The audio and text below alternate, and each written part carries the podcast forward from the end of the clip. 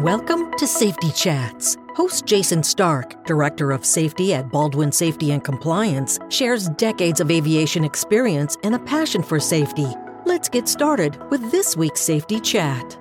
Hello, everybody. Welcome to the Baldwin Safety Chat podcast. This would be the podcast where we talk about all things SMS, we talk about things about safety, we'll talk about anything that can help us do our jobs just a little bit better, a little bit more efficiently, and a little bit more effectively. It's an honor to be talking to all of you. Thing we've been doing this uh, you know, for a little bit now. If you like this podcast, if you would do us a great favor, if you would please go to Apple Podcasts, Google Podcasts, Spotify, or wherever you may listen to Safety Chats podcast, uh, please give us a five star rating, leave a review. Let us know what you think. You can also reach out directly to us at Baldwin at baldwinaviation.com. Let's dive into this. There's a few things I've been hearing that have been kind of disturbing me a little bit, kind of agitating me, I guess. What I'm hearing out there is that there are some industry professionals that are proclaiming that 14 CFR 5, which, as you all know, because you're also smart, is the SMS regulation that is now currently applicable to Part 121 operators and soon to be relevant to Part 135 operations. But there's been some out there in the industry proclaiming that 14 CFR 5 is widely different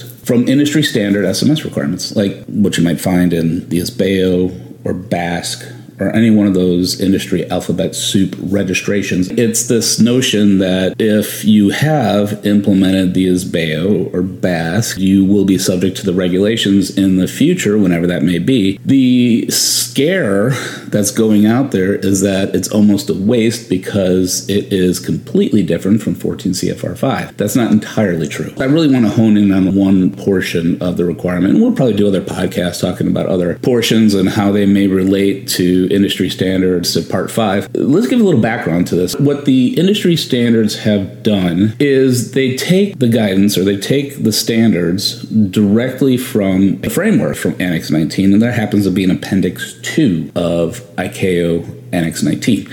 But the deal is that Annex 19 is really written for the state. And by state, that's capital S state, like the United States, Australia. It is written for them. Let's see what Annex 19 specifically states. Let's start at Annex 19, Chapter 3, Paragraph 3.2.1. The standard in Annex 19 that says states, basically, and I'm broad brushing this, but states will require certain organizations to implement a safety management system. So that is the standard that is telling the states to regulate safety management systems for certain operators. And then it gives a list of the operators down there. And yes, scheduled or Annex 6, Part 1 operators, which are commercial, international commercial operators, which Part 135 happens to fall into. And then there's, you know, the MROs and the training facilities. Those are all addressed there. And that's that's what the FAA is looking to implement, especially in this next round. They're trying to conform to that standard from ICAO that is staying that they must do this. They must create regulations and implement regulations for those operators. Okay, so we're good there. But if we go further down in Chapter 3, paragraph 3.2.4, it states that the regulations or what's required to be implemented must address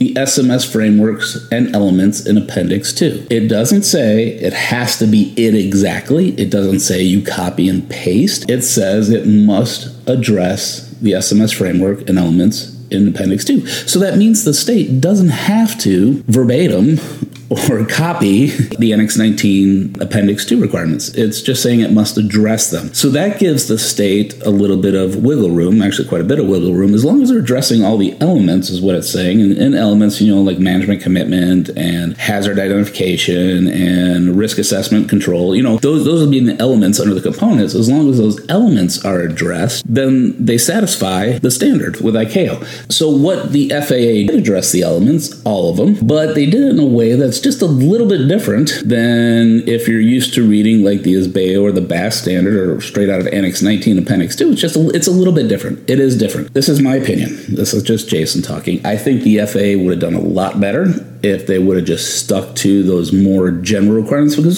that's what those are. Those are performance based requirements, right, in the framework. And like it says, you must develop a process to identify hazards in the organization. That, that's very performance based. don't care how you do it. It's just that be the end goals that you identify hazards in the organization. Well, the FAA, they made it a little bit more prescriptive and that's okay. We, we can deal with prescription. We're used to that. I think, like I said, I think they would have done better and stemmed some confusion if they would have just stuck to copying the framework. Now, there's other states that have just copied the framework. One that comes to mind, at least last I looked, was Mexico. I mean, they basically just took everything out of Appendix 2 and put it in the, hey, here's the reg. This is what you need to implement. Now, you can see where that may cause problems when it comes to validating because, as I say, there's many ways to skin a cat. And so when we're looking for performance based standards, we got to make sure that not only one does what's implemented meet the intent of the standard, but also it's done in a way that doesn't violate regulations and is potentially the most efficient and effective for the organization. We talked about Annex 19, especially in Chapter 3, the requirement for SMS, and that the SMS must address the elements in Appendix 2. Appendix 2 being that four component 12 element that we're all so familiar with and in love with. And the FAA did that, except they met the requirements, but they, they changed a little bit. So the language is a little bit different. So let's look at one that in particular that I heard after a presentation, uh, the individual said, Yeah, there's no requirement for SPIs, SPTs. I'd heard this before from some individuals. I'm like, I wonder if he listened to it right. But yeah, that's kind of the message that's coming across, and that's not true. SPM, uh, which is safety performance monitoring and measurement, SPM is in there, especially SPIs, SPTs, and objective. But where are they? So let's take a look. Okay, let's take a look. Now, I have the regulation open in front of me, and it has so much gobbledygook in it. I don't want to read the whole thing. I'm going to look under 14 CFR 5 under subpart D, which is safety assurance. Specifically, Regulation 5.71, it's called Safety Performance Monitoring and Measurement. Hey, there it is, SP2M, or SPM as we call it, but it's still there. It's right there in writing Safety Performance Monitoring and Measurement. In subparagraph A, it says the certificate holder must develop and maintain processes and systems to acquire data with respect to its operations, products, and services to monitor the safety performance of the organization. And these processes and systems must include, at a minimum, so here's the prescription, at a minimum, the following monitoring of operational processes, monitoring of the operational environment to detect changes, auditing of operational processes processes and systems, evaluations of the SMS and operational processes and systems, investigation of incidents and accidents, investigation of reports regarding potential noncompliance with regulatory standards. Holy smoke. A confidential reporting system in which the employees can report hazards. Subparagraph B the certificate holder must develop and maintain processes that analyze the data acquired through the processes and systems identified under paragraph A of this section, which I just read to you, and any other relevant data with respect to its operation operations, products, and services. That is a mouthful. What is that saying? Well, they actually kind of mashed a lot of things up in there under safety assurance, including auditing, management of change. But guess what else is still there? That monitoring of data. When you monitor data, you have to, in order to monitor data, you need the piece of data. I don't know another way to say it, but that's going to be your performance indicator. It's talking about you're monitoring the performance. Now, in ICAO world, we, we're really concerned more of monitoring using data, monitoring the performance of risk controls. So we're seeing, okay, is this risk control performing? Performing or behaving like it should. Now, that's kind of implied in this one, and I think it's more established in the next paragraph. But when you're talking about monitoring operational processes, that's like what you're doing. What you're doing out there every day in work. You're monitoring those processes. When it talks about, you know, landing, that's a process, right? Do you have an unstabilized approach? Are you landing long? Are you doing something else crazy? Are you doing something right? Who knows? That's kind of what we're monitoring, right? We're monitoring those operational processes and maintenance. Have we left tools behind? Is our tool control working? Those are monitoring operational processes. Now, it does go into the other things. Uh, auditing, that's where the audit requirement comes in. Um, you're going to be auditing the operational processes and systems. And investigations, that's, that one's kind of weird, but it is it is a fact of safety assurance, right? Because when we do an investigation, we determine one, which risk controls may have failed, or two, and or two, was there an emerging hazard or hazard that manifested or that was there, I should say, was there a hazard is there that we haven't identified before and therefore or haven't implemented any controls for it. So you can see how that is part of safety assurance. We're seeing what happened, why did it happen, and we're going in to fix it. But that comes in later. So we just talked about 5.71 safety performance monitoring and measurement. Now we're going to get into 5.73, which is safety of performance assessment. It says in paragraph A, the certificate holder must conduct assessments of its safety performance against what? Guess what? Its safety objectives.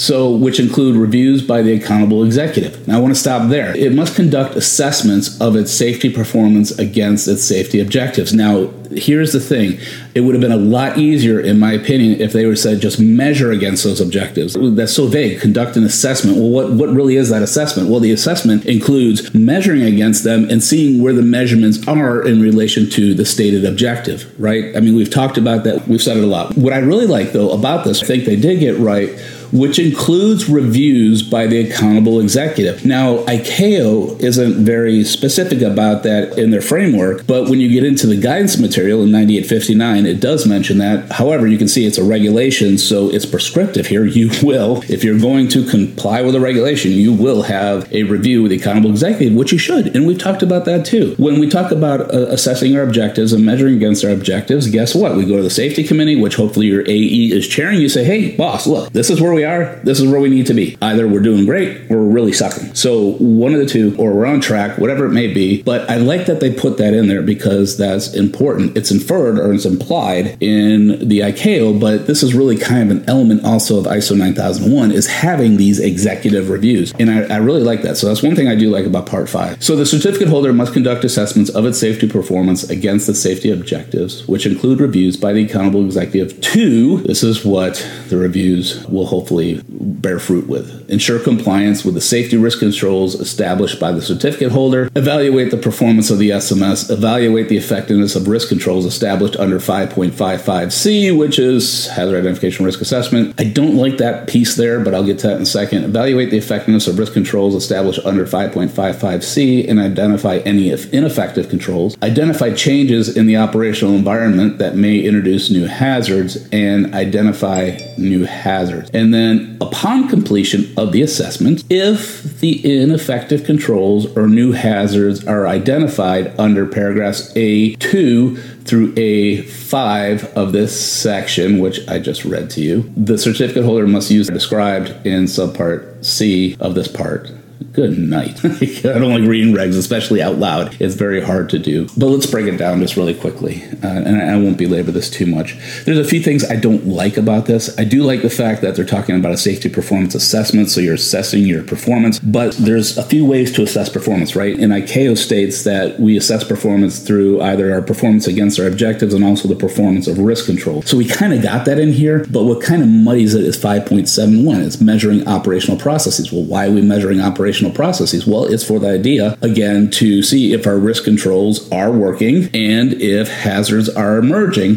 which was also um, addressed in 5.73, subparagraph A, sub subparagraph 5. So 5.73 is being, I think, a little bit more specific. And uh, again, I'm not an FAA lawyer, so this is just me talking. I, I think it's being a little bit more specific in saying that, yes, you're going to have objectives, you're going to measure against them. And similar to above in 5.71, you're going to identify changes that may introduce new hazards. That's management of change. That was also addressed in 5.71. And you're going to identify new hazards. Probably would have been okay with just that paragraph and really trim down 5.71. Uh, that would have put it more in alignment of what we're used to with ICAO. But then we get into 5.75. The certificate holder must establish and implement processes to correct safety performance for deficiencies identified in the assessments, looking at the data, uh, conducted under 5.73. So it's saying, hey, if you're not meeting your objectives, why you're not meeting objectives, you need to do something to improve the environment to meet those objectives. And if your risk controls are not working, uh, if your processes are not working, guess what? You get the chance to improve them. I mean, that's what it's talking about. It's really nothing magic. So I want to go back to the original argument saying that SPM are not in 14 CFR 5. That's not true. I hope we, we saw on this podcast that SPIs, SPTs, and objectives are very much alive in Part 5. The FAA did tweak it a little bit. Uh, admittedly, they wrote this regulation very early when things weren't as well understood, in my opinion. But the SPIs, SPTs, objectives are there. So if you get a chance, especially today, I mean, the regs are free online. Where I'm at, I'm like eCFR or something like that. That's where I pulled this from. Take a look and see what you think. Provide me some feedback. You might say, Jason, you're full hot air you're out in right field. Or you may say, you know what, hey, this makes sense and we can do this. Yes, we've implemented to the ISBAO right now. We've been registered to the ISBAO or BASC, and no, you don't have to radically change your safety management system. There are going to be some differences because, in my opinion, the FAA did get fairly prescriptive in some things, but I think you're good with at least 80% of the way there. And I think that's even being conservative. I'd say probably more like 90%. So don't freak out uh, what they're saying in the industry. It's not black and white. There are similarities, a lot of similarities actually, because there has to be. They had to address all the elements within the framework. And they did a few little more, but you know, it's FAA. They like to do, they like to go above and beyond. SPIs, SPTs, objectives that you so much labored over and really tried to understand and really trying to find good ones in the organization, they live on. So I hope this was helpful. I hope um, this makes sense. I hope you had a we had a good time, a little fun walking through the bowels of 14 CFR 5. I think um, going forward, I'd like to do this on a couple other ones. There's a few different things that you know. One thing that comes to mind is the idea of a systems analysis to find hazards as part of your safety risk management. But um, I think we can break that down fairly easily and take a look and see how it would work in our in our organization. So there you have it. I hope, like I said, this was informative and. Um, I think you're that you're, you're good with at least at least eighty percent of the way there. And I think that's even being conservative. I'd say you're probably more like 90% of the way there. So don't freak out uh, what they're saying in the industry. It's not black and white. Uh, there are similarities, a lot of similarities actually, because there has to be. They had to address all the elements within the framework, and they did a few little more. But you know, it's FAA; they like to do, they like to go above and beyond. But SPIs, SPTs, objectives that you so much labored over and really tried to understand and really trying to find good ones in the organization, they live on. So I hope this was helpful. I hope um, this makes sense. I hope you had a we had a good time, a little fun walking through the bowels of 14 CFR 5. I think um, going forward, I'd like to do this on a couple other ones. A few different things that you know. One thing that comes to mind is the idea of a systems analysis um, to find hazards as part of your safety risk management. But um, I think we can break that down fairly easily and take a look and see how it would work in our in our organization. So there you have it. I hope, like I said, this was informative, and um, yeah, I hope you come back. I hope to see you at the next one or hear you or whatever it is. But hey, guys and gals, thank you so much for what you do, and we are here to serve you. And in the meantime, stay safe. This podcast is brought to you by Baldwin Safety and Compliance, the leader in safety management for the transportation industry. Since 2004, Baldwin has been providing state of the art solutions and 24 7 support to the aviation and transportation industries. Baldwin's clients include all sizes and types of transportation operators. Baldwin provides safety and related business services to commercial and non commercial transportation operators, medical transporters, FBOs, MROs, airports, flight schools, UAS operators, firefighters, OEMs, ground transport operators, and others. Visit baldwinsms.com to discover how Baldwin can enhance your organization's safety program.